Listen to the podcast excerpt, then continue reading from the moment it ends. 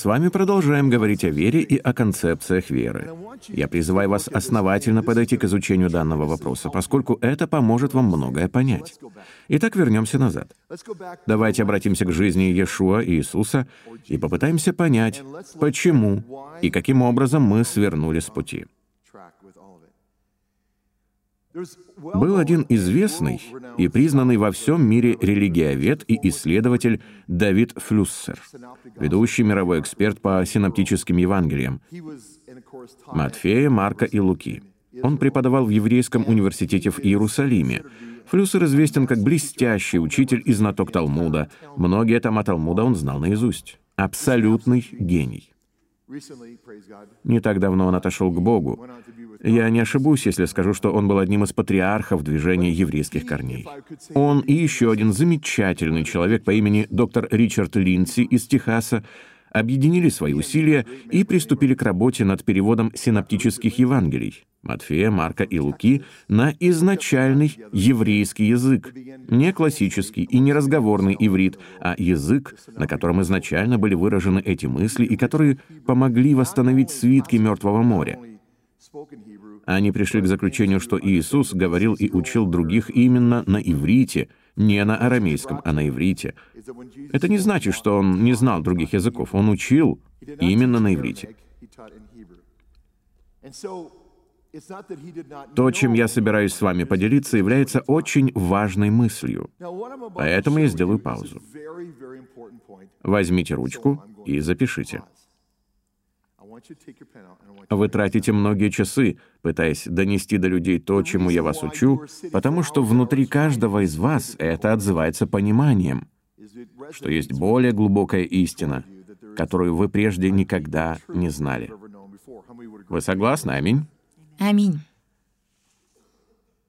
Обладая подобным пониманием, очень важно быть осмотрительным со словами.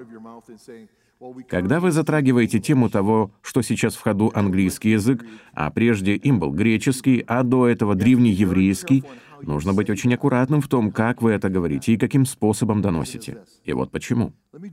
Позвольте привести словесную иллюстрацию. Все в жизни требует своего подхода.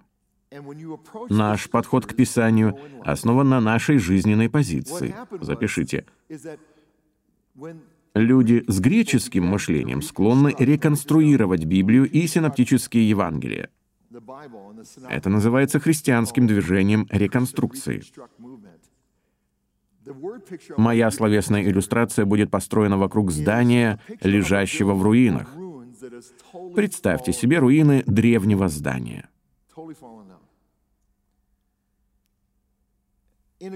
Следуя греческому подходу, вы будете поднимать обломки этого здания и стараться сложить их вместе так, чтобы создать наиболее близкую к оригиналу конструкцию, то есть такую, какой она была изначально.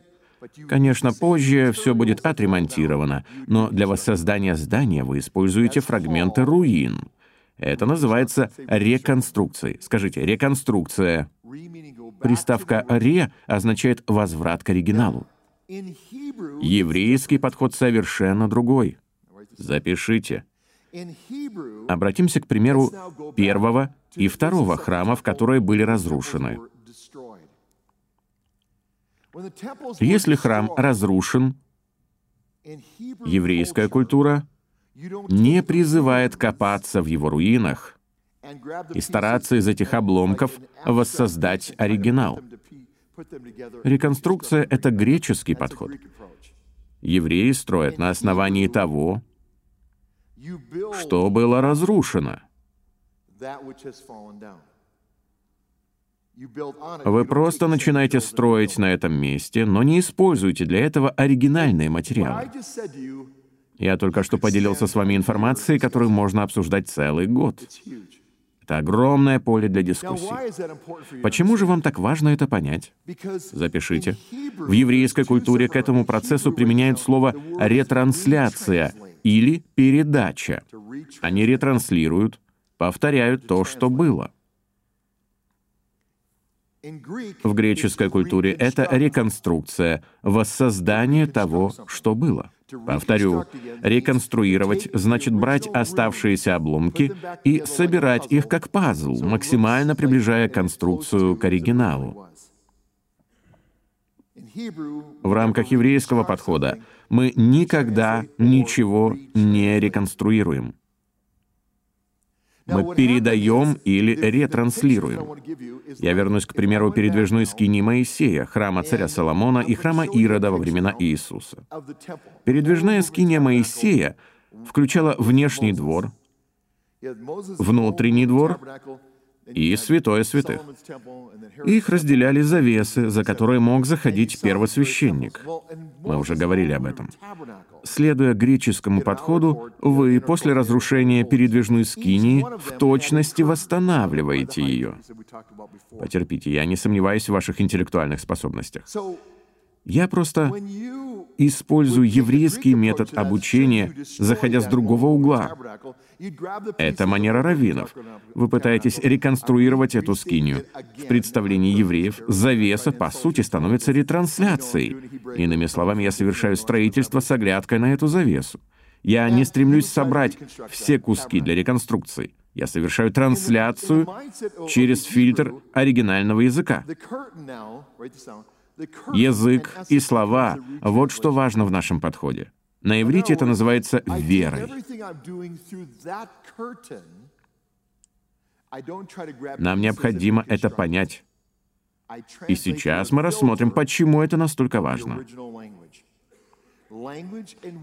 Когда греки стали искать возможность отделиться от еврейских писаний, которые являлись оригиналом,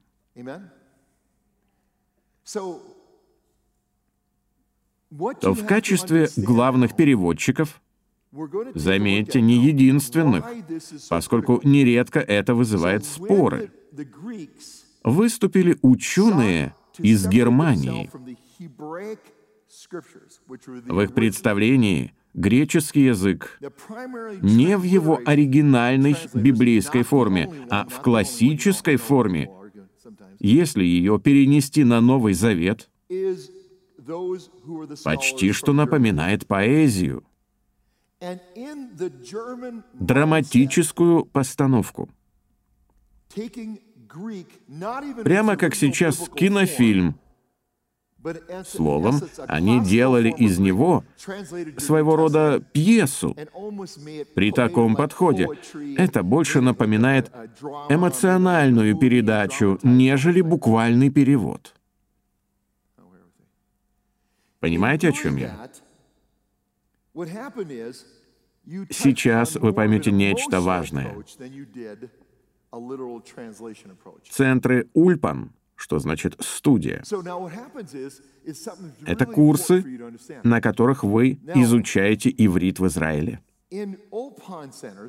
Они также существуют во многих уголках мира в рамках процесса колонизации, поскольку главный ее инструмент — изучение иврита в этих ульпан-центрах. Первое, чему вас учат в этих центрах, я сам посещал такие занятия. Вы садитесь, и вам начинают объяснять то, что я сейчас объясняю вам, только на примере иврита и английского языка. Сейчас будет главная подача. Готовы ловить мяч?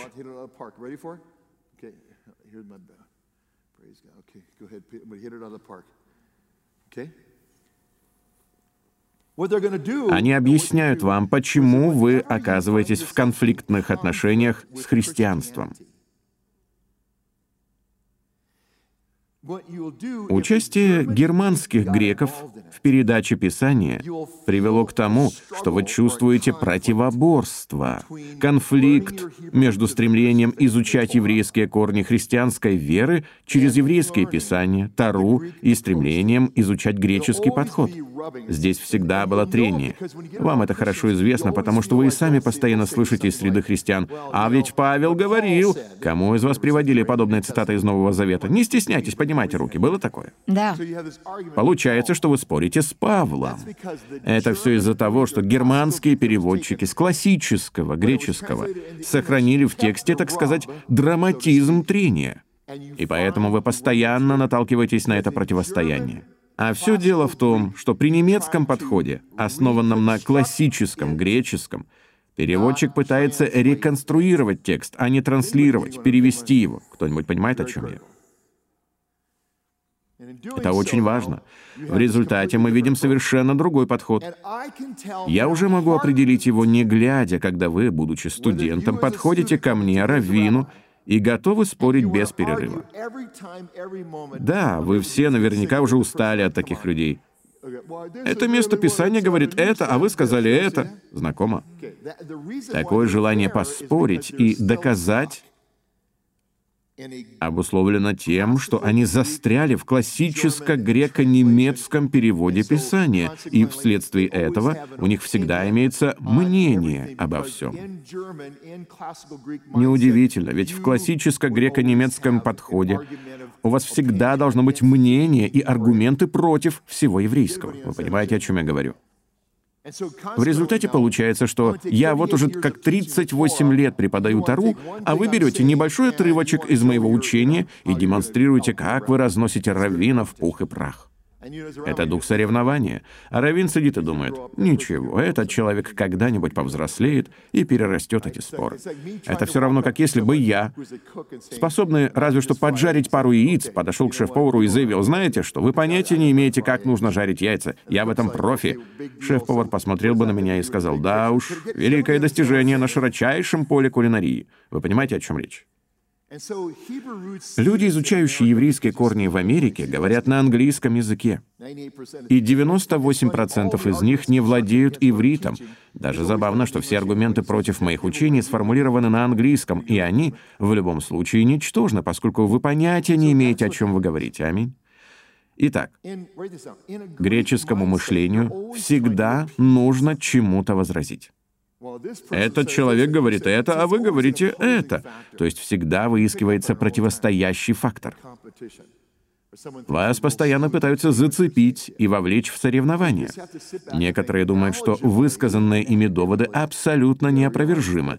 А вы сидите головой понимаете, что у них просто такой подход. Сам их язык формирует именно такой образ мыслей. Так, я еще не потерял свою аудиторию. Следите за моим рассуждением. Сегодня из моего учения вы узнаете нечто, что заставит вас остро ощутить это противостояние подходов. Но дело тут не в Рави Мессере. Так что не шлите мне гневное послание, договорились? Я собираюсь раскрыть смысл термина «вера», и показать, что ваша концепция веры совсем не совпадает с концепцией веры в еврейской культуре. И особенно, только без обид, я пройдусь по священным основам, рассею миф о Святом Граале, что в Талсе, Оклахома, где я жил с 1980 по 85 год, и где находился и находится сейчас крупнейший в стране центр движения «Слово веры». Я учился в библейском учебном центре Рэма, университете Орала Робертса, библейском учебном центре Победа. И все они придерживаются, запишите, типично греческого подхода во всех своих концепциях. Я осознаю, что те из вас, кто не соприкасался с движением слова веры, могут не всегда понимать, о чем я говорю и на что я намекаю. Я буду использовать язык людей из движения слова веры. Мне придется прибегнуть к этому, чтобы помочь вам понять, что значит ретранслировать, а не реконструировать. Вы понимаете, о чем я говорю? Отлично. Ведь для многих это святыня. Я сейчас буду чувствовать, будто противостою чему-то, хотя в реальности это совсем не так. В реальности я просто хочу обратиться к еврейским основам жизни Иисуса Христа, Иешуа. И я хочу, чтобы вы поняли, мы не пытаемся что-то реконструировать, то есть воздвигнуть нечто заново из руин. По правде говоря, мы надеемся, что и вы не будете этого делать. Мне бы не хотелось собирать вас заново по кускам. О, дорогой Иисус, пожалуйста, Иисус. Нет, мы не будем вдаваться в эмоции и собирать вас по кускам. Вы согласны? Аминь? Аминь. Мы будем вести вас по пути, по пути мышления Иисуса Ишуа. Если вы не поймете этот еврейский подход, то ни один раввин в мире не воспримет всерьез то, что вы ему втолковываете, пока не услышит отголоски еврейского понимания. Это понятно? Да. Воздайте хвалу Богу. Аминь. Итак, на этой сессии мы продолжим говорить о вере. Рассмотрим определение того, что значит быть верным. Наш диктор Карен Бек сейчас начнет читать. Мы заложим основания. Но прежде я хочу спросить, вы уже успели оценить то, как мы подаем вам информацию? Многие из вас пришли из церкви, где много говорили о вере, при этом использовалась техника проповеди вперемешку с придыханиями и эмоциональными всплесками.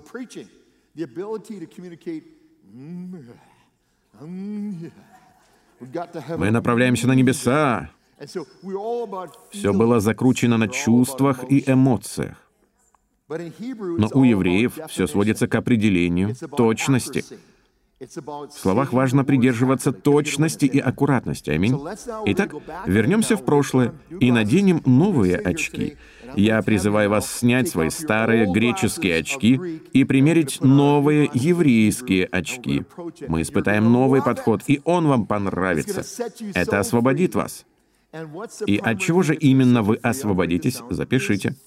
От страха, когда вы пытаетесь что-то реконструировать, вы живете в страхе. А когда вы ретранслируете что-то, вы живете в вере, в добродетели веры, в верности нашего Бога. Не знаю, как вы, но я уже полон энтузиазма. И если вы сейчас никак не отреагируете, я прыгну прямо в эти розовые кресла. А пока давайте откроем исход 17.12. Но руки Моисеевы отяжелели, и тогда взяли камень и подложили под него, и он сел на нем. Аарон же и Ор поддерживали руки его, один с одной, а другой с другой стороны. И были руки его подняты, тверды, непоколебимы, эмуна, до захождения солнца. Запишите твердость, стойкость и постоянство в доверии Богу на иврите называется верой. Это исходит не от вас. Это то, что Бог вложил в вас. Идем дальше. В этом стихе мы находим производное слово от глагола «аман», номер Стронга 539, который означает «поддерживать». Еврейское слово, переведенное как «поднятый», «тверды» в исходе 17.12, «эмуна» номер 530, означает «надежно закрепленные на месте» или «поддерживаемые», и ясно демонстрирует конкретность значения еврейских слов, передаваемого через действие. Запишите «через действие». Большое спасибо, Карен. Сейчас Стефан прочтет это снова, называя еврейские буквы. Мы прочтем это снова, потому что это очень важный момент. Прошу. Еврейское слово, переведенное как «подняты», «тверды», в исходе 17.12 «алев», «мем», «вав», «нун», «хей», «эмуна», номер Стронга 530, означает надежно закрепленные на месте или поддерживаемые, и ясно демонстрирует конкретность значения еврейских слов, передаваемого через действие. Записали? А теперь я покажу вам греческий подход. Прошу прощения за то, что буду использовать вас в качестве модели. Иш — гречанка — при греческом подходе то, о чем вы говорите, должно давать прирост. Это греческое мышление. Сейчас я дойду до сути. Потерпите.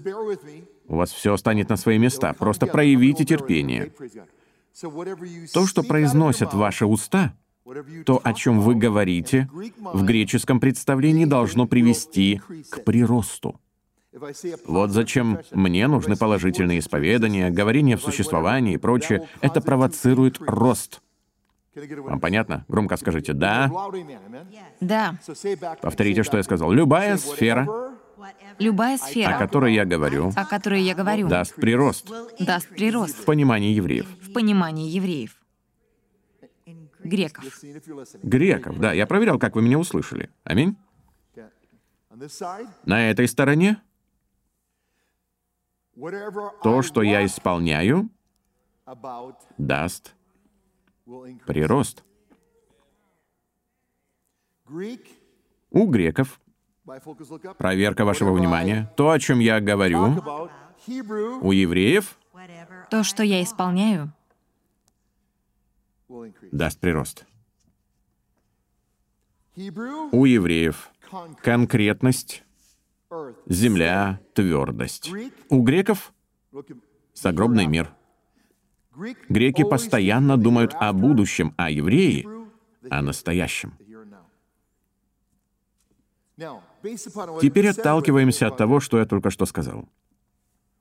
Греческий подход. То, о чем я думаю, становится больше. То, о чем я думаю или над чем размышляю, становится больше в моей жизни. Теперь посмотрим на еврейский подход. Еврейский подход. То, где я действую или что исполняю, станет больше. Могу ли я услышать аминь? Иными словами, если нет сопутствующих действий на земле, то это не еврейский подход. А сопутствующие действия подробно перечислены в Бытии, Исходе, Левите, Числах и Второзаконии. Это 613 заповедей, мецвод Божьих. Это законные действия на земле. Не законнические, а законные действия на земле. Понятно? Отлично. Посмотрите в свои конспекты. Какое было первое утверждение относительно греческого подхода? то, о чем я говорю, даст прирост. Спасибо, Карен. То, о чем вы говорите, даст прирост. Это у греков. Какое второе утверждение относительно греков мы сделали? То, о чем я То, думаю, о чем я думаю, становится больше. становится больше. Еврейский подход. Первое утверждение То, что я исполняю, даст прирост. — то, что я исполняю, даст прирост. И второе утверждение относительно евреев То, где я действую, становится больше. — то, где я действую, становится больше.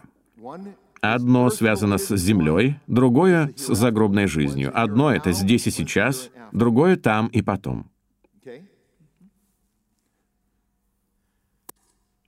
Греческий подход — это реконструкция чего-то.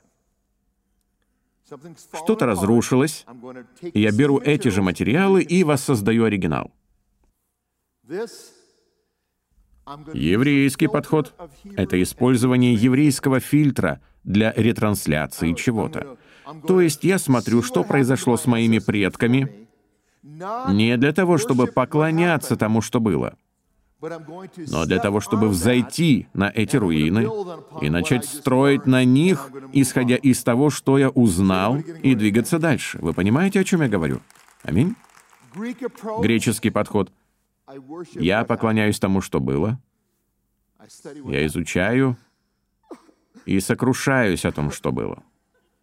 Еврейский подход. Давайте двигаться дальше. Вы согласны? Аминь. Да. Это ведь очень важно, потому что евреи всегда знают, какой подход вы используете. Аминь. Да. Запишите. Греческий подход. Отступите строку. Ваш разум и уста — это средство увеличения. Ваш разум и уста — это средство увеличения. Это средство увеличения роста в любой сфере. Ваш разум и уста — это средство увеличения роста в любой сфере.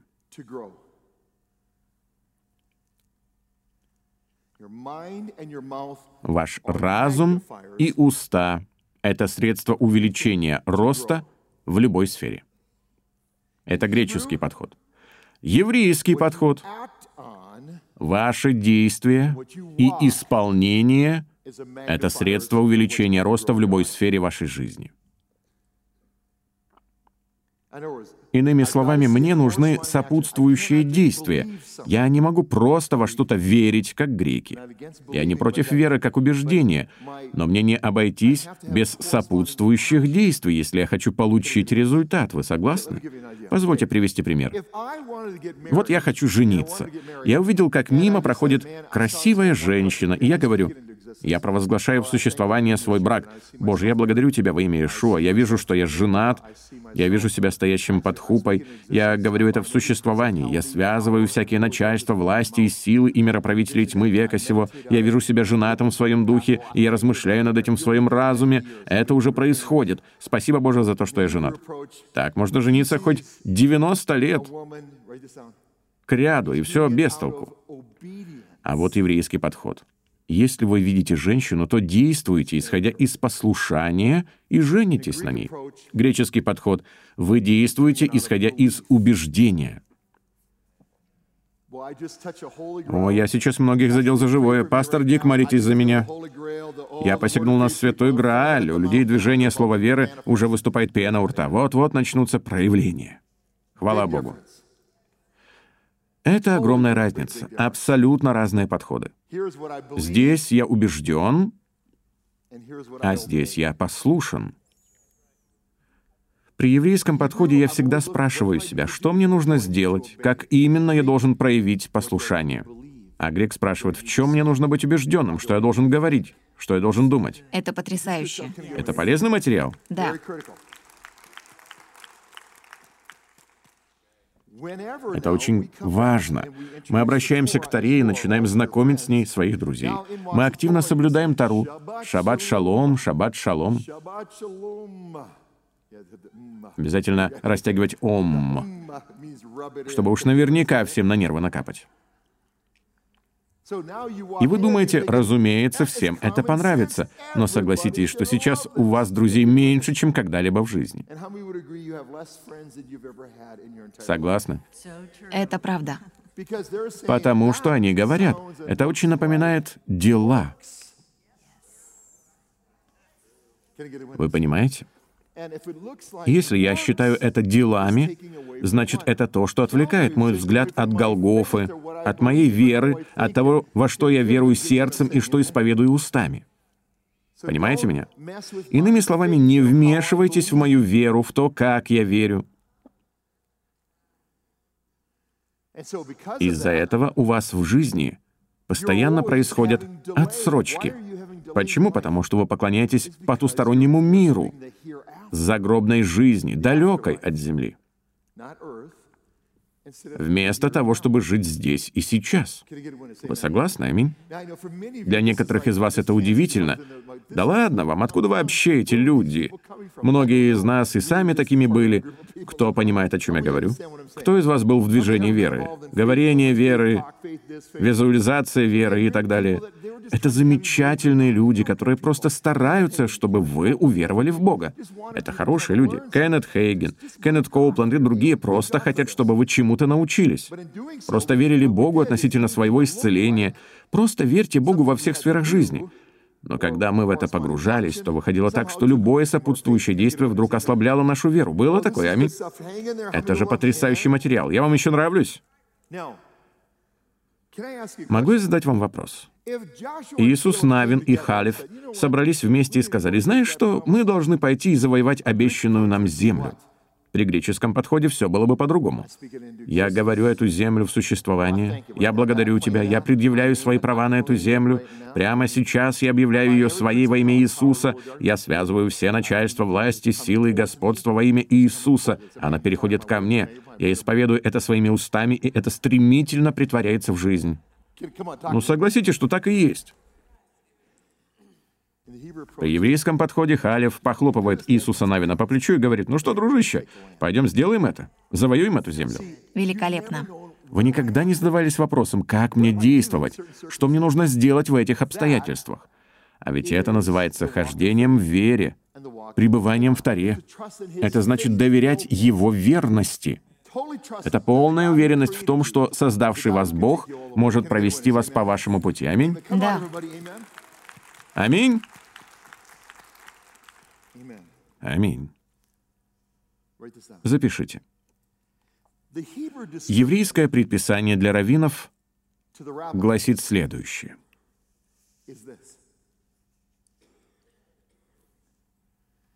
Никогда не делайте приоритетом тех, кто делает вас вариантом.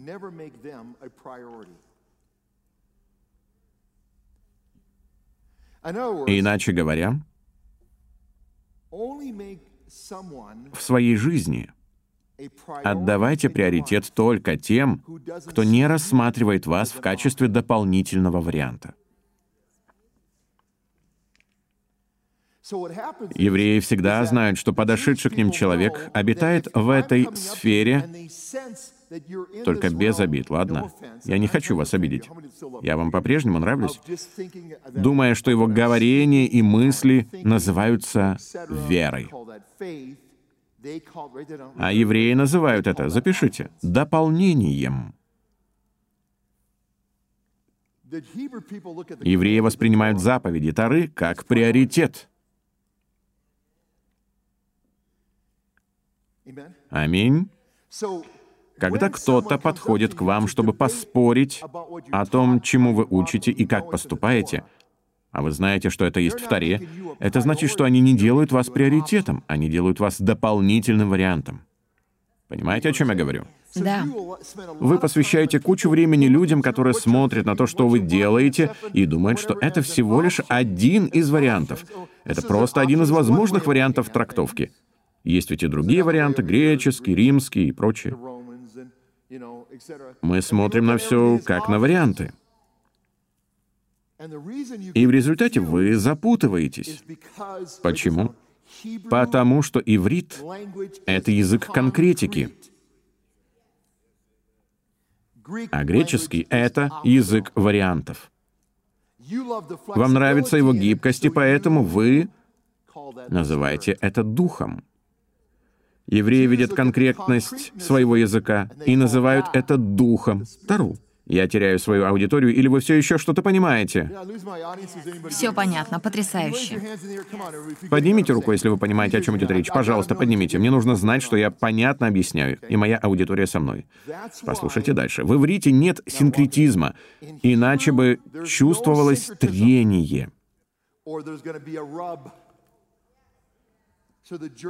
Германские специалисты в области классического греческого языка попытались применить то, что они знали. «Привет, евреи, мы язычники, а вы евреи, но ну, давайте сядем в одну лодку и будем друзьями».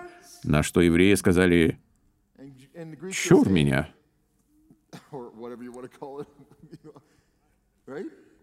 Как вы себя чувствуете? Все понятно? Кто-то понимает? Да. Так вот, это совершенно другой подход. Вы должны понять, насколько это важно, если мы придерживаемся греческого подхода, когда то, что вы говорите и думаете, является приоритетом, то у вас на земле будут исполины, наводнящие страх.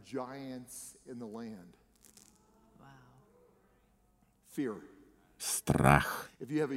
Если у вас еврейский подход, основанный на конкретике, когда вы знаете, откуда вы пришли, то у вас на земле будут исполины, подтверждающие, что вы уже находитесь в обетованной земле. Вы видите разницу? Вы видите в исполинах не противодействие, а свидетельство. Прекрасно. Могу я услышать аминь? Вы понимаете разницу? Это ведь важно. Теперь, когда вы смотрите на это, важно понимать разницу. Особенно она очевидна в библейском учебном центре Рема, Талса, Оклахома, который учит 35 студентов на протяжении пяти лет. Такое огромное красивое здание. Когда мы собирались вместе, это было столкновение двух подходов, их греческого и моего еврейского. Вы и я знаем, что когда мы действуем на основании сказанного в Библии, то в их глазах это выглядит как дела. Аминь. То есть вы пытаетесь заслужить спасение, но на самом деле это совсем далеко от истины.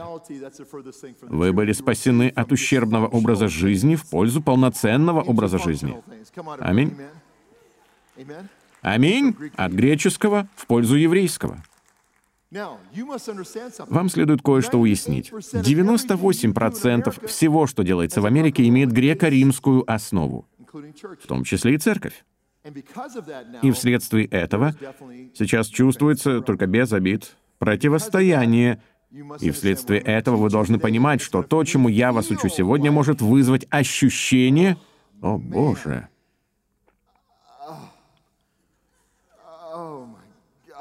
Господи, да что же это такое? Это как сильная боль в спине, аминь?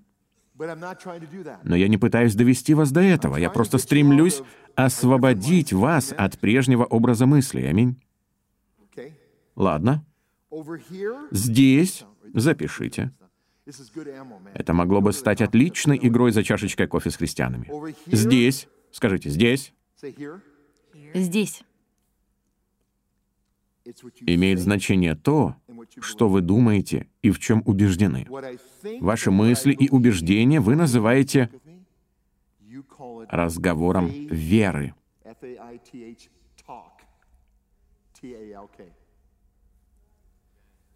То, что вы думаете и в чем убеждены, вы называете разговором веры. Скажите, то, что я думаю, То, что я думаю, и в чем я убежден, и в чем я убеждена. это греческая версия Это греческая версия разговора веры. разговора веры. Иисус ничего подобного не знал. Иисус ничего подобного не знал. Он никогда этого не касался. Он никогда этого не касался. Это была практика язычников. Это была практика язычников. Здесь имеет значение то, что я делаю и чему послушен. Здесь то, что я думаю и говорю, а здесь то, что я делаю и чему послушен.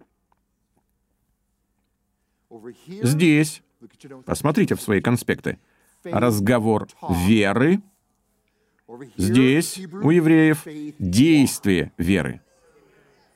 Скажите, я понимаю. Я понимаю. Хождение в вере,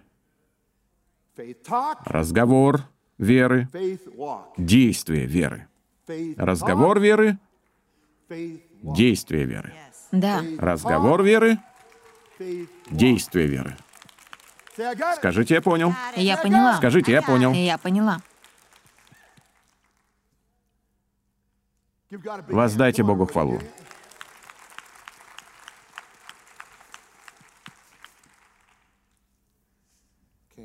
Сосредоточьтесь. Колонка греческого подхода. Ваши слова влияют на Бога.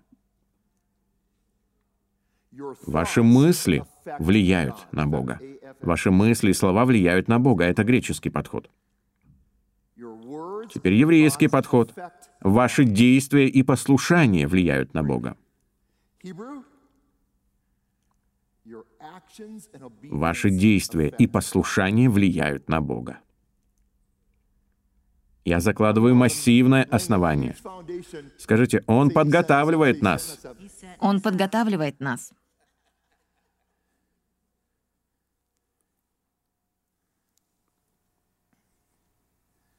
Вы это чувствуете? Аминь.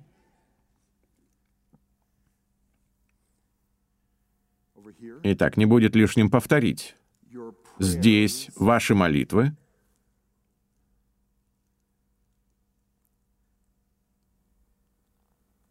влияют на Бога.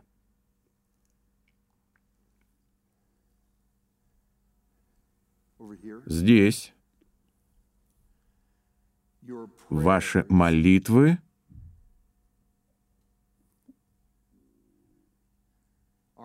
это действие, влияющее на Бога. Даже не знаю, поняли вы или нет. Иными словами, Стефан, потерпи меня еще немного. Ваши молитвы и есть действие. Здесь ваши молитвы никогда не включают соответствующих действий.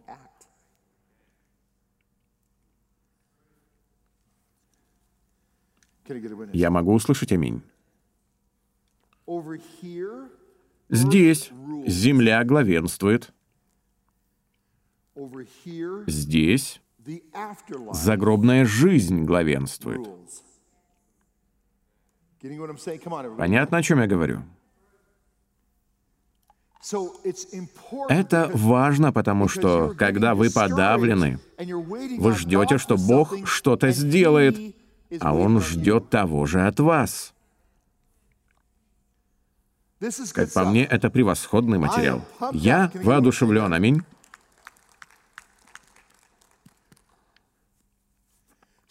Итак, в рамках греческого подхода разговор веры — это то, на что благосклонно отвечает Бог. Греческий разум полностью поглощен идеей и спрашивания прощения у Бога.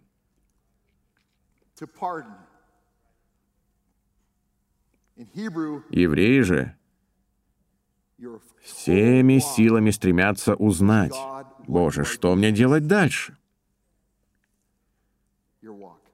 Это ваше хождение. Разговор веры, действие веры. Прощение, прости меня, Боже, я согрешил на этой неделе. Вы зациклены на своей виновности и страхе. Боже, я благодарю Тебя за инструкции, которые Ты мне дал. Я благодарю Тебя за Тару, за то, что исполняю ее и хожу пред Тобой так, как это делал Иешуа. Все, что мне нужно, это полагать свою веру в личность Иешуа. Я хожу в вере Иешуа, который пребывает вне времен. Да. Он верен. О, я обожаю то, как жил Иешуа. Я буду идти по следам моего равина. Вам помогает это учение? Когда вы практикуете разговор веры, вас не покидает страх, вина и бесконечные мольбы. «Прости меня, Боже», потому что ваш дух говорит, «Ты неполноценен».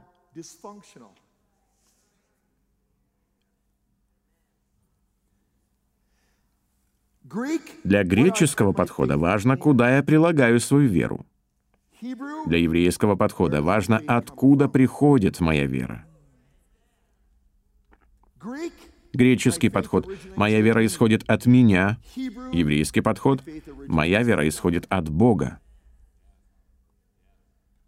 Вы скажете хоть что-нибудь, аминь? Да. Вот почему вы чувствуете вину. Когда, практикуя разговор веры, вы испытываете чувство вины, без обид. Я учился в Талсе, я знаю, что с вами происходит. Я люблю вас, люблю, люблю. Я люблю вас достаточно сильно, чтобы преподать вам такое жесткое учение. Я знаю, как многие из вас себя чувствуют. Я неумолимо уничтожаю то, что вы пытаетесь реконструировать. Аминь. Но если вы усвоите это, то в вас воспламенится грандиозный огонь по Богу, потому что вы перестанете думать о том, что вы сделали неправильно. Вы начнете понимать, что Бог сделал правильно. Отлично сказано. Разговор веры всегда видит в Боге судью. Он осудит, меня осудит. Действие веры всегда видит в Боге любящего Отца. Избавителя. Это действие веры. Здесь избавление означает «давай изгоним из тебя беса». Скажите же что-нибудь, только не надо притворяться. О, я не знаю, да все вы знаете. Человек изгибается, у него пена изо рта. О да, мы изгоняем беса. Там было столько пены и рвоты. Вам и в самом деле это нравится? Вы готовы проехать сотни километров, чтобы увидеть чью-нибудь рвоту? О, мы так много сделали. Да что же это в самом деле? А между тем Бог в растерянности. Неужели я это создал? Мы проводим сотни часов, посмотрите на меня, слушая разговор веры. Видимо, я что-то упускаю. Если только мне удастся это понять, мне просто необходимо иметь правильное мышление и правильное исповедание. Я чувствую, что я близко. Мне бы только уловить этот скрытый смысл, эту суть веры.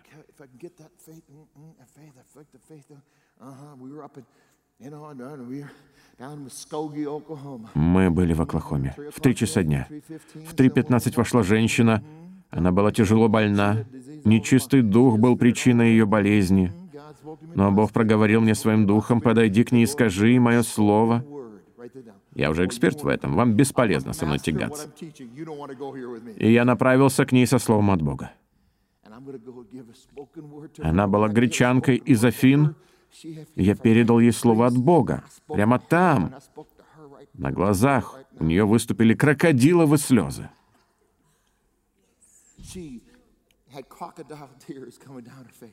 Такие большие. Когда я рассказывал это во Флориде, то Джейди Хантер напомнил мне, что во Флориде нет крокодилов, но есть аллигаторы. Вот меня и поймали. Действительно, крокодил и аллигатор не одно и то же. Но давайте же пойдем дальше. Хвала Богу. Я знаю, что вы возмущаетесь. Что вы такое говорите, Рави? Я думал, что я беру то, что у меня было, и прикладываю это к тому, что есть здесь. То есть я произвожу реконструкцию. А Бог говорит, нет. Возьми все, что было прежде, все, что ты узнал, ухватись за рога жертвенника и фильтруй все, что ты узнал в этом направлении, а не в этом направлении. Прекрасно, да.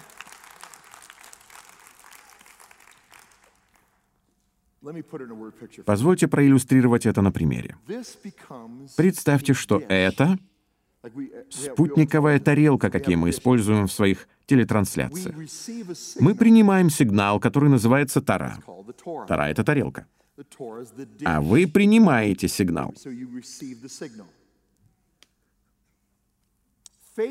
Разговор веры — это телевизионная станция без тарелки. Нет сигнала. И что же вы делаете? В Северной Дакоте мы делали следующее. Некоторые и здесь это делают. Берете алюминиевую фольгу. Стефан, стань вон там, одержи лист фольги. Постой так часок, я хочу посмотреть эту передачу. Вам это знакомо? С листом фольги в руках вы вертитесь и ловите сигнал. Где сигнал? Где сигнал? Где дух? Где дух? Где сигнал? Неудивительно, что это не работает. Надо брать абсолютно гладкую фольгу, без вмятин. Ну, вы понимаете, что я хочу сказать? Вот и получается, что вы постоянно в поиске сигнала. И когда вы дослушиваете до конца проповедь очередного проповедника веры,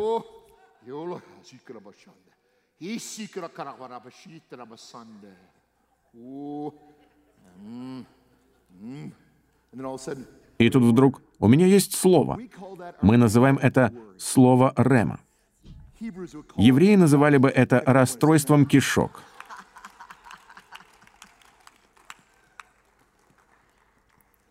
Почему? Потому что вы носитесь с антенной из фольги. Посмотрим, так, настроим. Ага, кажется, это слово для нее. И вы, и я знаем, что иногда это срабатывает. Бац, и прямо в цель. Но мы так отчаянно жаждем слова от Бога. Мы берем Библию. Я не пытаюсь вас высмеять. Стефан, вставай со стула и стой надо мной. Я сижу и трясусь за свое место, как бы не упустить его. Ты молодой еще, не поймешь. Ты не был в движении веры.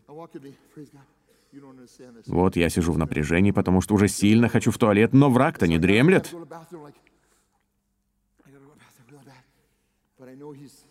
Враг не дремлет. Он хочет заполучить мое место. Я встаю и кладу на сиденье мою Библию. Но пока я ходил в туалет, он переложил мою Библию и занял мое место.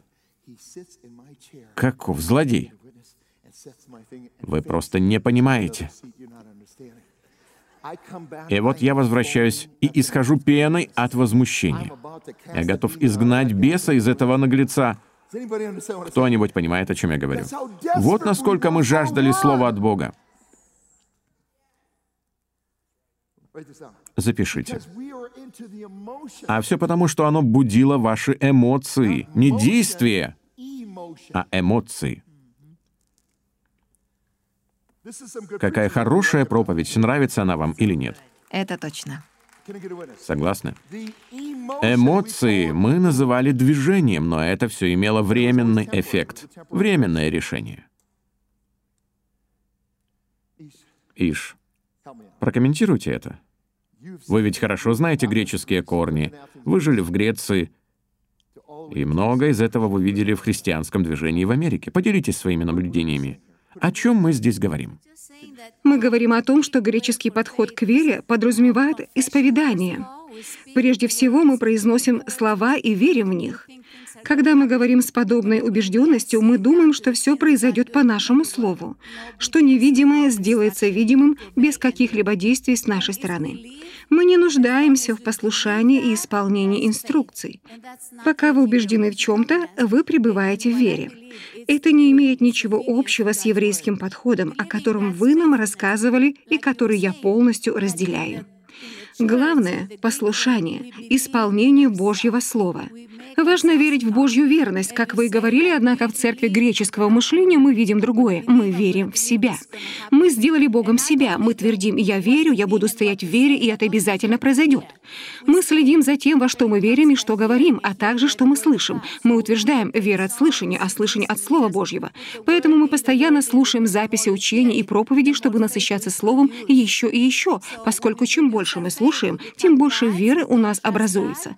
Когда мы, не доверяя Богу, сами производим веру, мы становимся богами. Мы не догадываемся, что слово «слышать» — это «шма», а «шма» означает «услышать» и «сделать». И Бог указал нам, что нужно делать, чтобы наша вера увеличивалась.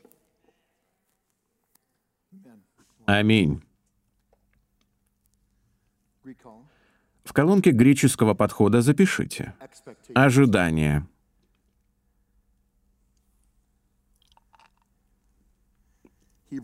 Колонка еврейского подхода — практический опыт. Здесь мы приходим в церковь с ожиданиями, что Бог что-то сделает во время служения.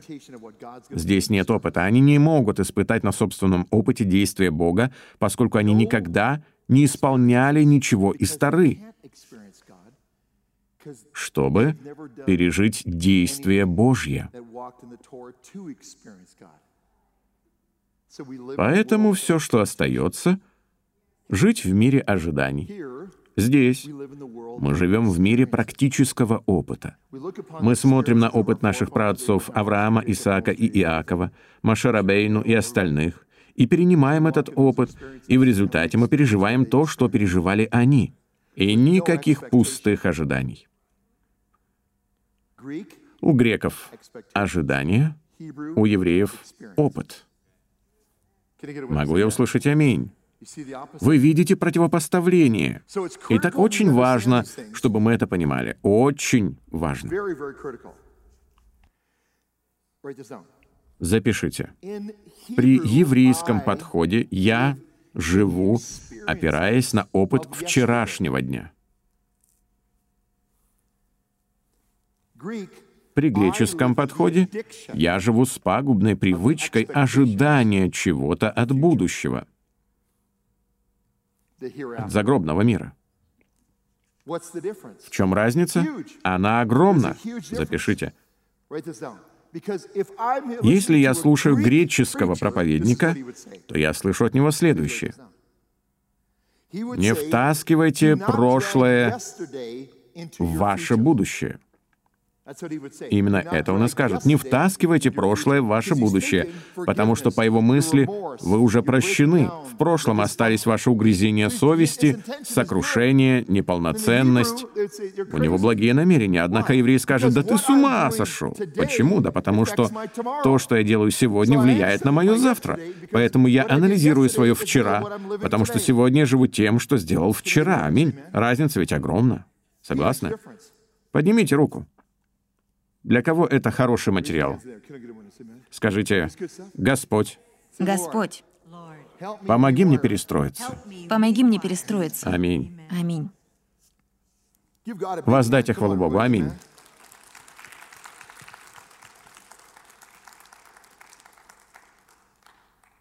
А теперь давайте зададим тон работы нашего диктора. Постараемся смотреть на дальнейшие слайды сквозь призму упования на его верность а не опираясь на свое мышление и исповедание веры. Не разговор веры, а действие веры. Давайте продолжим читать вместе с нашим диктором Карен Бек. Прошу. Это слово переводится как «верный» или «верность». что в английском толковом словаре определяется как твердая и преданная приверженность личности, делу или идее. Лояльность. В Псалме 88.2.6 заменим слово «истина», которое также может переводиться как «верность», на слово «постоянство», и еврейский контекст этого отрывка оживет. Псалом 88.2.6. «Милости Твои, Господи, буду петь вечно, в рот и рот возвещать верность, постоянство, эмуна, Твою устами моими». Ибо говорю, навек основана милость, на небесах утвердил ты верность, постоянство, эмуна твою, когда сказал.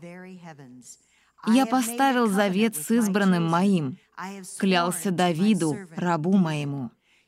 Навек утвержу семя твое, в род и род устрою престол твой и небеса прославят чудные дела Твои, Господи, и верность, постоянство, эмуна Твою в собрании святых. Я хочу обрисовать для вас некоторые сферы применения этого. Я хочу рассмотреть несколько сфер, где, как я убежден, Бог призывает свой народ, вас и меня. Вы понимаете, что мы Эда, Самария — это то, что Бог призывает нас, Эда, к вере или верности, эмуна. Эда значит быть свидетелем. Эмуна — это вера. Если я собираюсь свидетельствовать о его вере, то я продемонстрирую всем вам его верность. Согласны? Аминь? Да. Продолжаем. Откройте, пожалуйста, Евангелие от Матфея 7. Нужно сказать, хотя это и не популярное утверждение, что Ишуа не понял бы довольно распространенную сегодня теологическую позицию, когда ты можешь знать его как Спасителя, но не знать его как Господа. О, это сильное утверждение, запишите. Мы смотрим на Бога как на Спасителя, спасшего нас, в греческом понимании, от ада. Снова-таки тут играют большую роль наши фантазии о загробной жизни. Мы не отрицаем жизнь после смерти. Мы просто подчеркиваем, что люди фантазируют и живут этим уже сейчас, вместо того, чтобы оставить это на потом. Мы называем это спасителем, а соблюдение его тары называется Господом. Давайте вернемся к этому слайду и прочтем его еще раз, как можно громче, для восьми утра. Вы все еще со мной? Да. Давайте тогда громко и четко на раз, два, три. Откройте, пожалуйста, Евангелие от Матфея 7. Нужно сказать, хотя это и не популярное утверждение, что Ишо не понял бы довольно распространенную сегодня теологическую позицию, когда ты можешь знать его как Спасителя, но не знать его как Господа. Некоторые верят, что можно спастись верой и убеждением, и после этого ваши взаимоотношения с Ним как с Господом как будто не обязательны. Мы встречались с таким. Продолжаем. Они желательны, но не обязательны. Могу с уверенностью сказать вам, что в еврейском мире, частью которого был Иешуа, подобная концепция была бы абсолютно чуждой. Возьмем, к примеру, текст Матфея 7.21. Иешуа учит.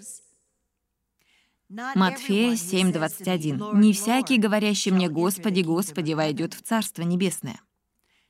Теперь давайте ненадолго остановимся и убедимся, что вы понимаете, о чем здесь говорится. Что такое Царство Небесное? Это название, которое Иешуа использовал для обозначения своего движения, своих последователей. Оно относится к нему как царю и к его правлению и царствованию над теми, кто становится под его власть. Это его царство. Это реальность настоящего. Он установил ее, когда пришел в этот мир. Он сказал, «Царство приблизилось, оно здесь, когда пойдете и будете исцелять и освобождать людей, говорите, что сошло на вас царство. Вот что он говорит. «Не всякий, кто исповедует меня Господом или провозглашает Иешуа, ты мой Господь, войдет в мое движение. Он имеет в виду, что этот термин «Господь» описывает состояние покаяния и послушания. Если, например, вы присмотритесь к Евангелию от Луки, вы можете обнаружить там интересную тенденцию. Вы увидите, что многие приходят к Иешуа и называют его «учитель» или «равин». Реш, Бет, Рав или Реш, Бет, Йод. Рави. Продолжай. Этот термин подразумевает уважительное отношение, но также и дистанцию. Любой мог распознать в Иешуа учителя, и даже великого учителя. Однако в тех, кто приходит к вере, в Иешуа как Мессию, происходит перемена. Так это случилось с Петром. Иешуа сказал, «Забросьте сети на глубину по другую сторону». Петр поворчал немного, но потом ответил, «Рави, поскольку ты сказал это, я сделаю по твоему слову. После того, как он сделал это и увидел, что сети чудесным образом наполнились рыбой, он подошел к Иешуа, пал на колени и сказал, «Отойди от меня, Господи». Евангелие от Луки 5, 4, 8. Когда же перестал учить, сказал Симону, «Отплыви на глубину и закиньте сети свои для лова». Симон сказал ему в ответ, «Наставник, Рави, мы трудились всю ночь и ничего не поймали, но по слову твоему закину сеть». Сделав это, они поймали великое множество рыбы, и даже сеть в них прорывалась, и дали знак товарищам, находившимся на другой лодке, чтобы пришли помочь им, и пришли и наполнили обе лодки, так что они начинали тонуть. Увидев это, Симон Петр припал к коленям Иисуса и сказал, «Выйди от меня, Господи, потому что я человек грешный». Это похоже на ситуацию, которая может произойти в армии. Одно время вы служили рядовым. Под началом инструктора вместе с вами проходили строевую подготовку и другие рядовые. Позже, в силу ваших способностей и исполнительности, вы продвинулись по службе до звания полковника. Однако под вашим командованием оказались люди, с которыми когда-то давно вы проходили строевую подготовку — они сейчас помнят вас юнцом, совершавшим ошибки на их глазах. Однако ваша текущая должность требует от них, чтобы они не смотрели на вас как, как на Спасителя, но чтобы они видели в вас и Господа, и Спасителя. Иными словами, они должны уважать должность и звание, в которых вы сейчас служите. Они должны это уважать.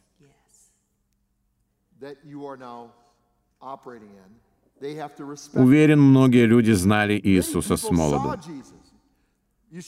Они вместе учились в одной школе, у одного раввина. Он был человеком и жил, как живут все люди. Он пользовался уборной точно так же, как вы или я.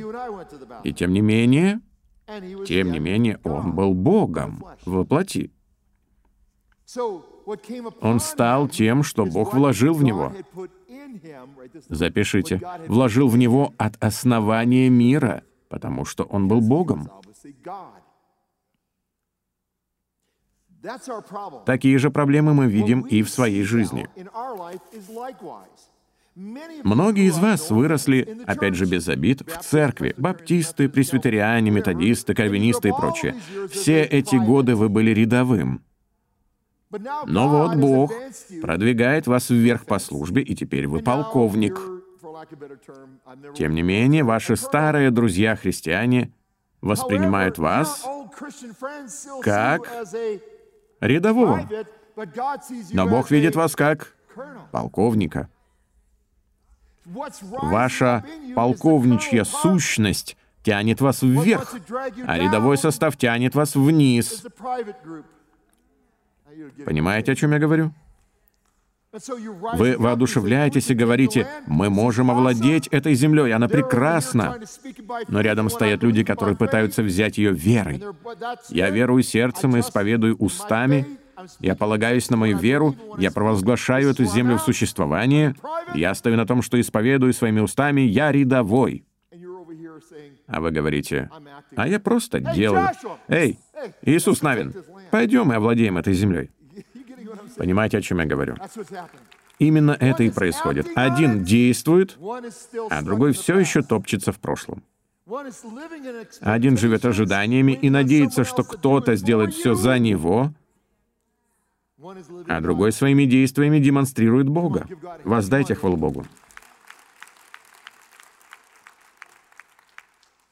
Давайте продолжать. Это была трансформация, переход от учителя к Господу. Запишите это. От рядового к полковнику. От учителя к Господу. От учителя к... Господу. От рядового к... Полковнику. Некоторые все еще видят в Иисусе рядового, вашего партнера. Аминь. Да мы же вместе проходили строевую подготовку. Здесь вы относитесь к Иисусу фамильярно. Он для вас просто Ис. А вот здесь он Йод Хей Вав Хей. Шма Исраэль. Адонай, Элохейну, Адонай Эхад. С чувством, с таким рокотанием. Адонай Элохейну, Адонай Эхад. А здесь? Адонай Элохейну, Адонай Эхад. Чувствуете, как от вас веет величием? Нет, вы не понимаете. Пожалуй, я посвящу этому еще пару минут, чтобы вы окончательно проснулись. Вам нужно избавиться от греческого мышления рядового и перейти к еврейскому всесильному Богу. Ты Адонай Элохейну, ты Йод Хей Вавхей, ты единый истинный Бог. Я верю в Моадим, Шаббат Шалом. Не Шаббат Шалом, а Шаббат Шалом. Да ладно вам. Хватит уже быть такой кучкой слюнтяев. Аминь. Да. Мы должны быть тверды в том, кто есть Бог. Мы действуем не по плоти. Вы живете не по плоти. Вы не просто так это делаете, вы действуете в том, что Бог изначально для вас предназначил. Прекрасно. Все хотят стать полковниками, но далеко не все становятся.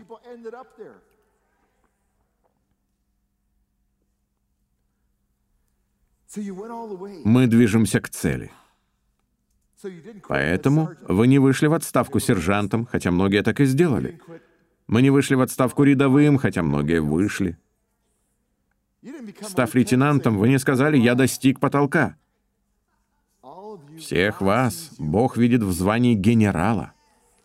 Генералы! Он видит вас в качестве генералов армии. Да. Он видит вас в качестве генералов с пятью звездами. Назовите мне эти звезды. Бытие, исход, левит, числа, второзаконие. Аминь. Могу я услышать аминь? Здесь, прости меня, пожалуйста. А здесь ты потрясающий. Я люблю тебя как любящего отца. Я знаю, что ты поместил меня на землю, чтобы я смог произвести изменения. Ты знал, что я погрязну в язычестве, однако я не смотрю назад, я двигаюсь вперед. Аминь? Да. Вы согласны? Да. Аминь. Здесь не осуждай меня. Здесь принеси избавление. Пойдем и овладеем землей. Понимаете? Да. После этой проповеди я хочу, чтобы вы отбросили всю слабохарактерность, распахнули эти двери. Кто тут топчется в фойе? Да как вы можете быть в фойе? Вы согласны? Согласны, нет?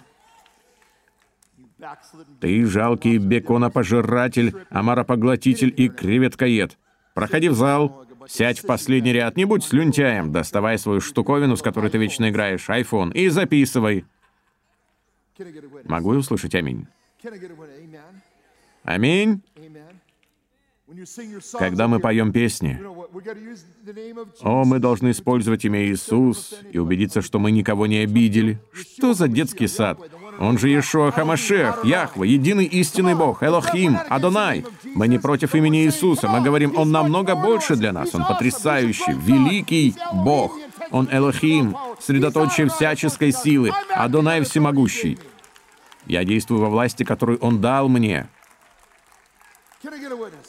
Аминь? Да. Аминь. Я могу слышать громкое аминь. Аминь. Это же сильный материал.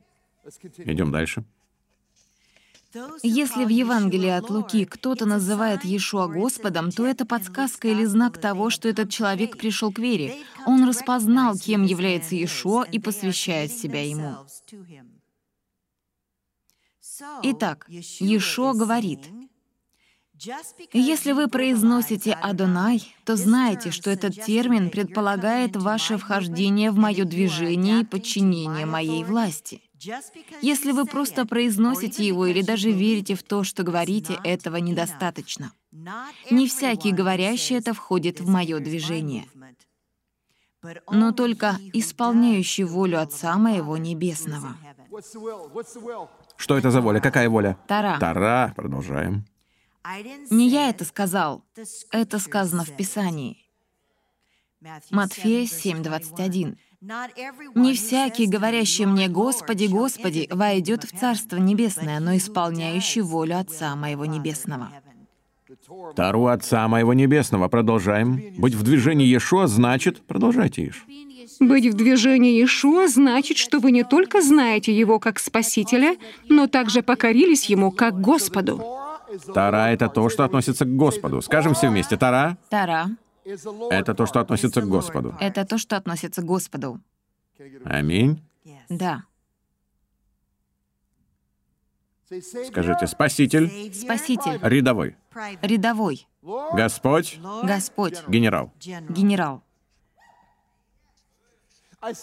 Я начал с того, что увидел в Боге Спасителя. Это начало.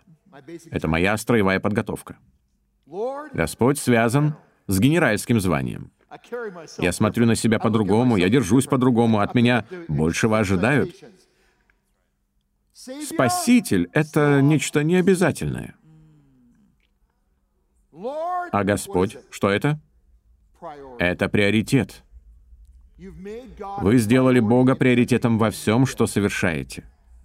Точно так же, как Он сделал вас приоритетом во всем, что Он создал. Воздайте Богу хвалу. Аминь. Воздайте Богу хвалу как следует.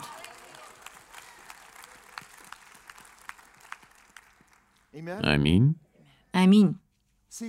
Запишите. При греческом подходе ваши уста — это средство умножения. При греческом подходе ваши уста — это средство умножения. При еврейском подходе ваше сердце — это средство умножения. При греческом подходе утверждается следующее. Ваши уста — это средство умножения того, что есть в вашем сердце. При еврейском подходе ваше сердце — это средство умножения того, что на ваших устах.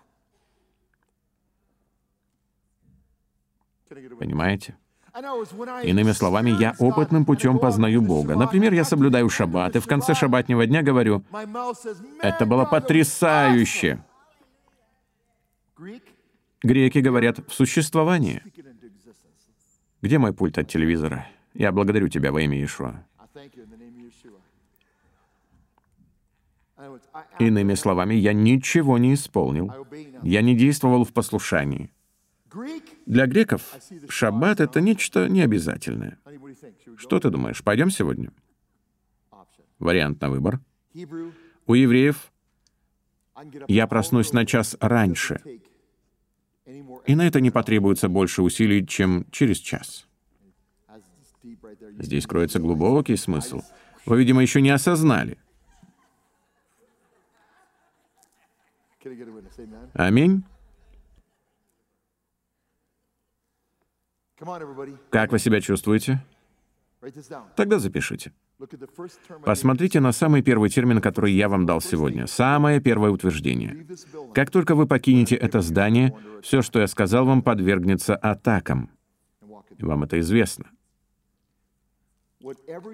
То, что вы делаете своим приоритетом, крайне важно.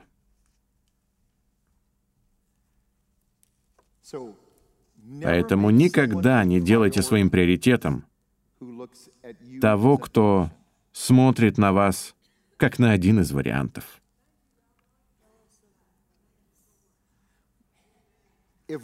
Если то, что вы думаете и делаете, не является обязательным для тех, кто вас окружает, они потянут вас на дно. Помните, что мы говорили? Сегодняшнее послушание, как волна, омывает берег вашей завтрашней жизни. Сегодняшнее непослушание и неполноценность, как волны, омывают берег вашей завтрашней жизни. Итак, важно ли поступать правильно? Да, мы говорим о законничестве? Нет, мы говорим о законном хождении в Боге. Вы согласны? Мы действуем в послушании Богу. И когда мы действуем в послушании Богу, мы называем это верой его верностью. Это просто фантастика. Кто из вас не прочь слушать такие учения часами напролет? Вы согласны? Аминь. Когда вы смотрите на цвет своей кожи или кожи другого человека, это типично греческое проявление. Почему? Потому что через 50 лет после вашей смерти никто даже не вспомнит о цвете вашей кожи. Это новая концепция для многих людей. Аминь. Ну, я такой. Нет, вы не белый, не латинос, не черный и так далее. Вы представитель одного из двенадцати колен Израиля, живущий на этой земле. Аминь. Аминь.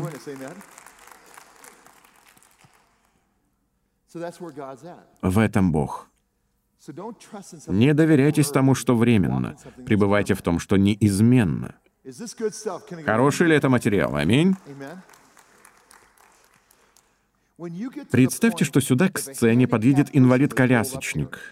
Вы помолитесь за него, и он уедет отсюда точно в таком же состоянии. Когда вы достигнете состояния, когда вы будете доверять Богу, независимо от того, исцелен человек или не исцелен, и это нисколько не повлияет на ваше доверие, вы молодец. Но если вы кружитесь и тужитесь изгнать беса из инвалида-колясочника, однозначно воспринимая его состояние как зло, вы настолько колонизированы греческим мышлением, что даже уже некуда. Возможно, Бог ввел этих людей в вашу жизнь или вас, в их жизнь, чтобы смирить вас, чтобы научить вас чему-то, чтобы побудить действовать в чем-то. Но вы жаждете совершенства, аминь. А они пребывают в вере. Понимаете, о чем речь? Аминь. Тогда давайте продолжим. Я люблю Бога. Кто еще любит Бога? Я хочу ободрить вас. Аминь. Продолжаем. Если вкратце, то это значит быть послушным Его воле, воле царя. Верность должна выражаться и в первую, и в последнюю очередь в послушании. Если вы не послушны, то значит, вы не верны. В тексте второго послания к фессалоникийцам, который мы читали ранее, сказано, что мы должны жить так, чтобы быть достойными нашего призвания. Второе Фессалоникийцам 1.11. «Для сего и молимся всегда за вас, чтобы Бог наш соделал вас достойными звания и совершил всякое благоволение благости и дело верой в силе». Да, Он призвал вас. Да, Он спас вас. Но теперь вы ответственны за то, чтобы отреагировать на это верностью, послушанием. Ваша верность производит Божью верность, а Божья верность вызывает вашу верность. Теперь позвольте рассказать вам остальную историю. Бог чтит вашу верность, поэтому послушание необходимо.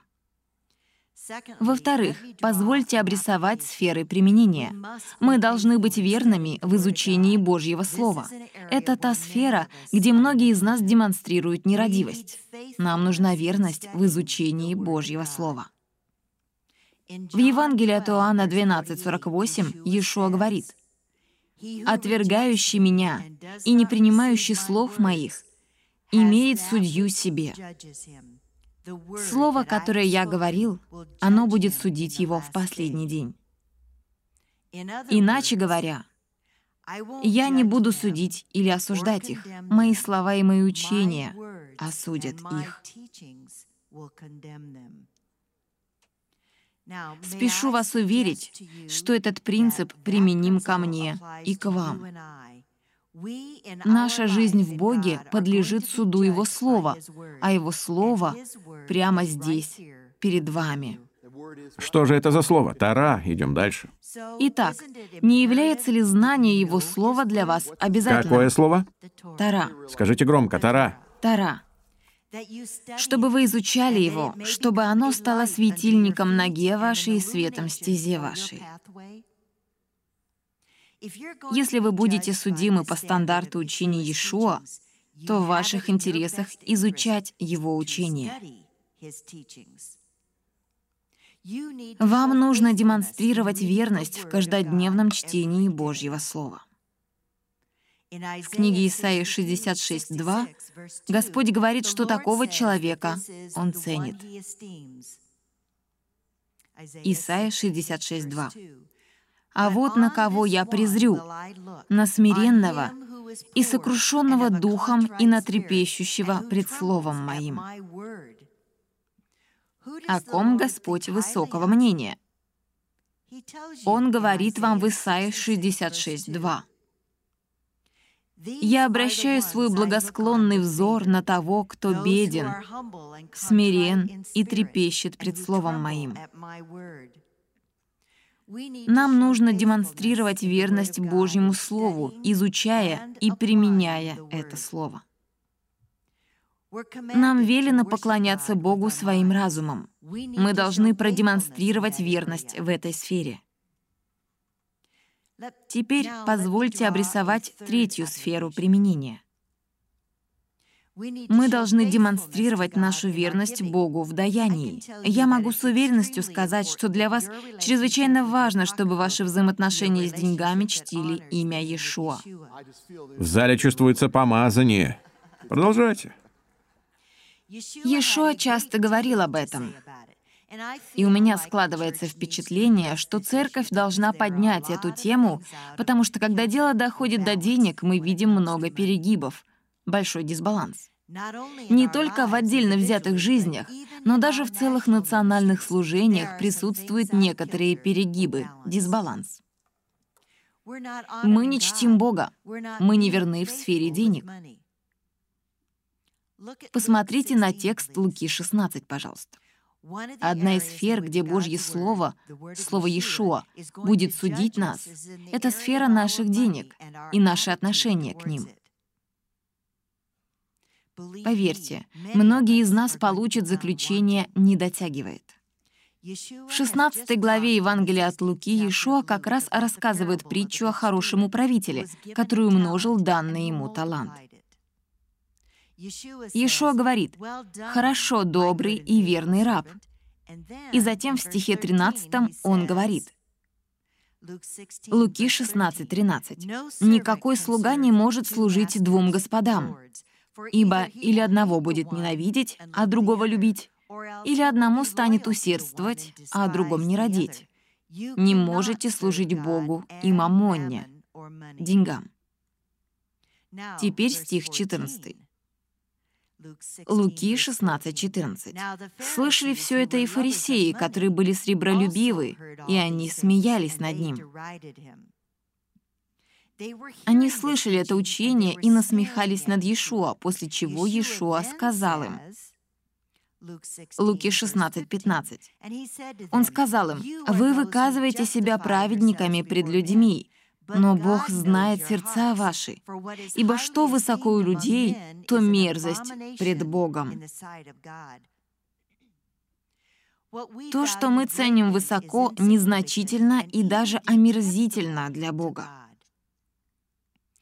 О культуре нашего общества можно с прискорбием сказать, что жадность больше не считается грехом. Наоборот, это повод для гордости, это источник мотивации, это общенациональная ценность. Наша культура, экономика и общество поражены сребролюбием. Бешеные деньги, которые сулит наркоторговля, обладают невероятной притягательной силой, побуждая многих распространять наркотики среди невинных. Мы тратим нескончаемые часы в попытках увеличить свой доход, чтобы обзавестись машиной получше, домом получше, одеждой получше и так далее. Нам неведомо понятие удовлетворенности. Вся реклама направлена на то, чтобы вы оставались неудовлетворенными. Писание говорит, «Довольствуйтесь необходимой одеждой, пищей и кровом над головой». Однако рекламные объявления на перебой убеждают, вам нужна новая модель машины, вам нужна одежда из последней модной коллекции. Все это нацелено на то, чтобы вы почувствовали себя неудовлетворенными. Мы любим деньги. В другом месте Иешуа сказал, Матфея 6, 23. Если же око твое будет худо, наш алчный дух, то все тело твое будет темно. Итак, если свет, который в тебе тьма, то какова же тьма? Мы заблуждаемся, мы думаем, что мы верующие. Мы называем Иешуа Господом, а между тем ни на йоту не задумываемся над тем, как именно Он желает, чтобы мы распределяли свой бюджет или тратили свои деньги. Мы притыкаемся, когда Он говорит «имейте чистое око, имейте щедрый дух», поскольку мы снедаемы жадностью. Нам нужно демонстрировать верность Богу, и подходить к этому следует серьезно. Мы делаем инвестиции во взаимные фонды или облигации. Мы откладываем сбережения, но когда мы начнем инвестировать в небеса? Иешуа говорит, Матфея 6:20. «Но собирайте себе сокровища на небе». Что это означает? Когда вы даете нуждающимся, вы тем самым собираете сокровища на небе. Мы должны быть верными Божьему призванию нашей жизни, чтобы быть достойными этого призвания. Одна из сфер, где мы должны проявлять верность, это наши деньги, поскольку нам нужен четкий показатель. Помните, что когда Библия говорит о человеке веры, речь всегда идет о тех, кто продемонстрировал правильное поведение в определенных обстоятельствах. Суть не в убеждениях, а в поведении. Мы должны демонстрировать истинную веру, то есть поведение в том, как мы решаем вопросы траты денег и сколько времени, сил и внимания мы уделяем своей карьере, деньгам. Наши решения вытесняют господство Иешуа в нашей жизни. Мы должны называть Его Господом. Мы должны оставить за Ним верховную власть даже в этой сфере нашей жизни. В-четвертых, позвольте сказать, что мы должны демонстрировать верность Богу, поддерживая Израиль. Откройте книгу Иеремии 31, пожалуйста. Это чудесная глава. Если Господь Бог где и демонстрирует свою верность, так это в отношении народа Израиля. Они снова и снова демонстрируют свое непостоянство, а Бог — свою неотступную верность. В Иеремии 31 он говорит об Израиле. Давайте начнем со стиха 35. Иеремия 31, 35, 36.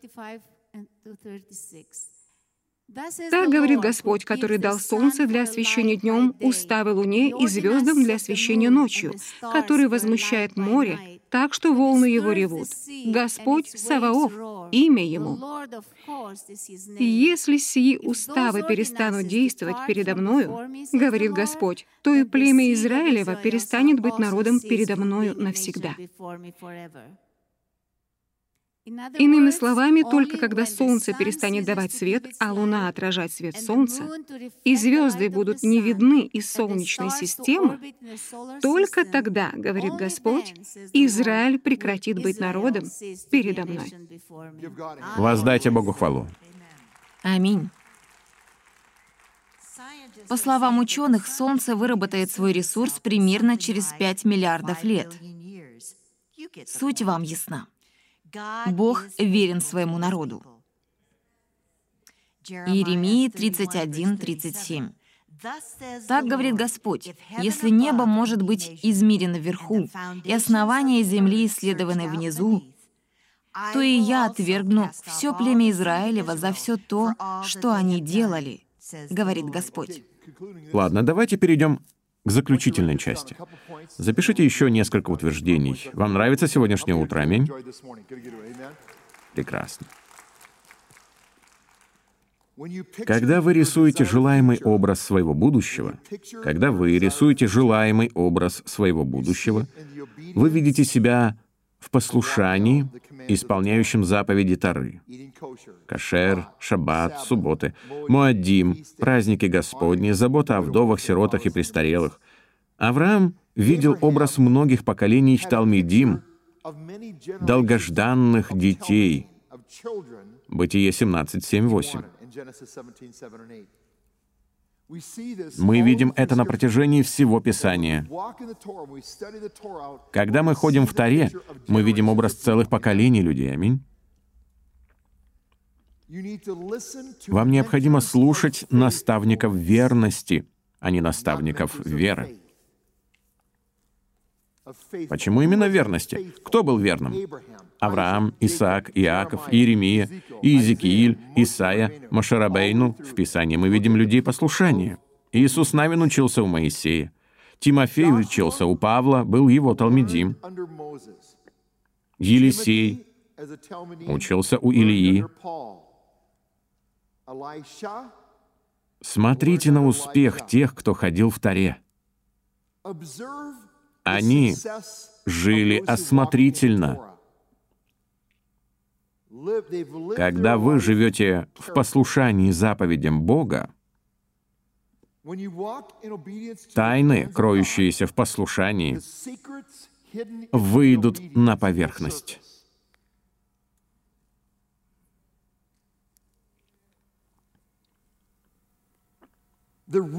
Когда вы пребываете в Божьих заповедях, появляются все основания для успеха.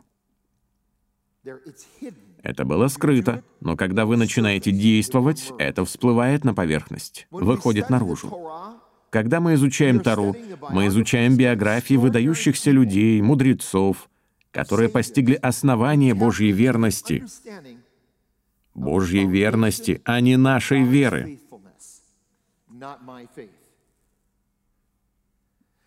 Когда вы познаете Божью верность, это вызывает восторг и обновляет высоты послушания. У вас появляется причина для послушания.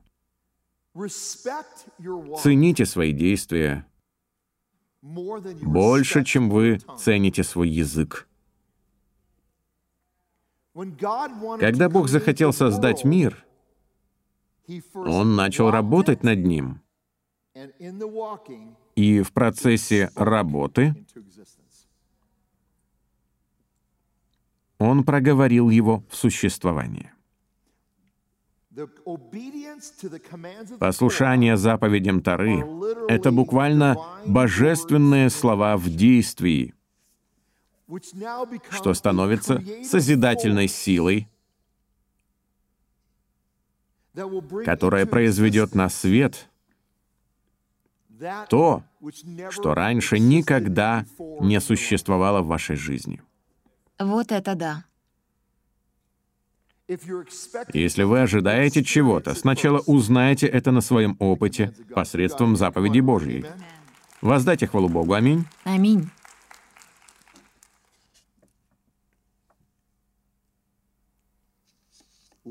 Смейтесь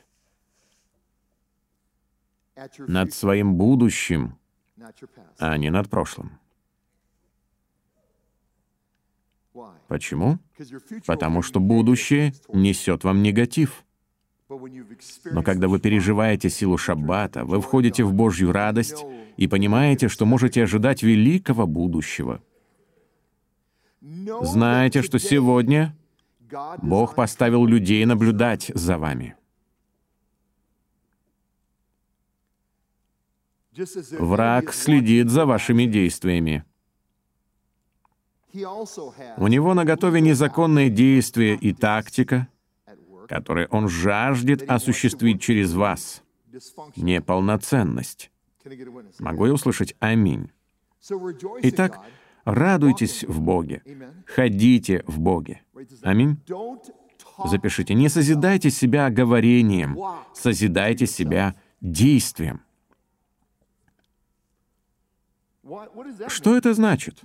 Когда вы живете в послушании заповедям Божьим, вы буквально ходите в том, кем вы являетесь, то есть вы движетесь к самому себе. В греческом представлении вы обретаете себя посредством говорения. Вы говорите к самому себе. Это всего лишь признак того, что вы стареете.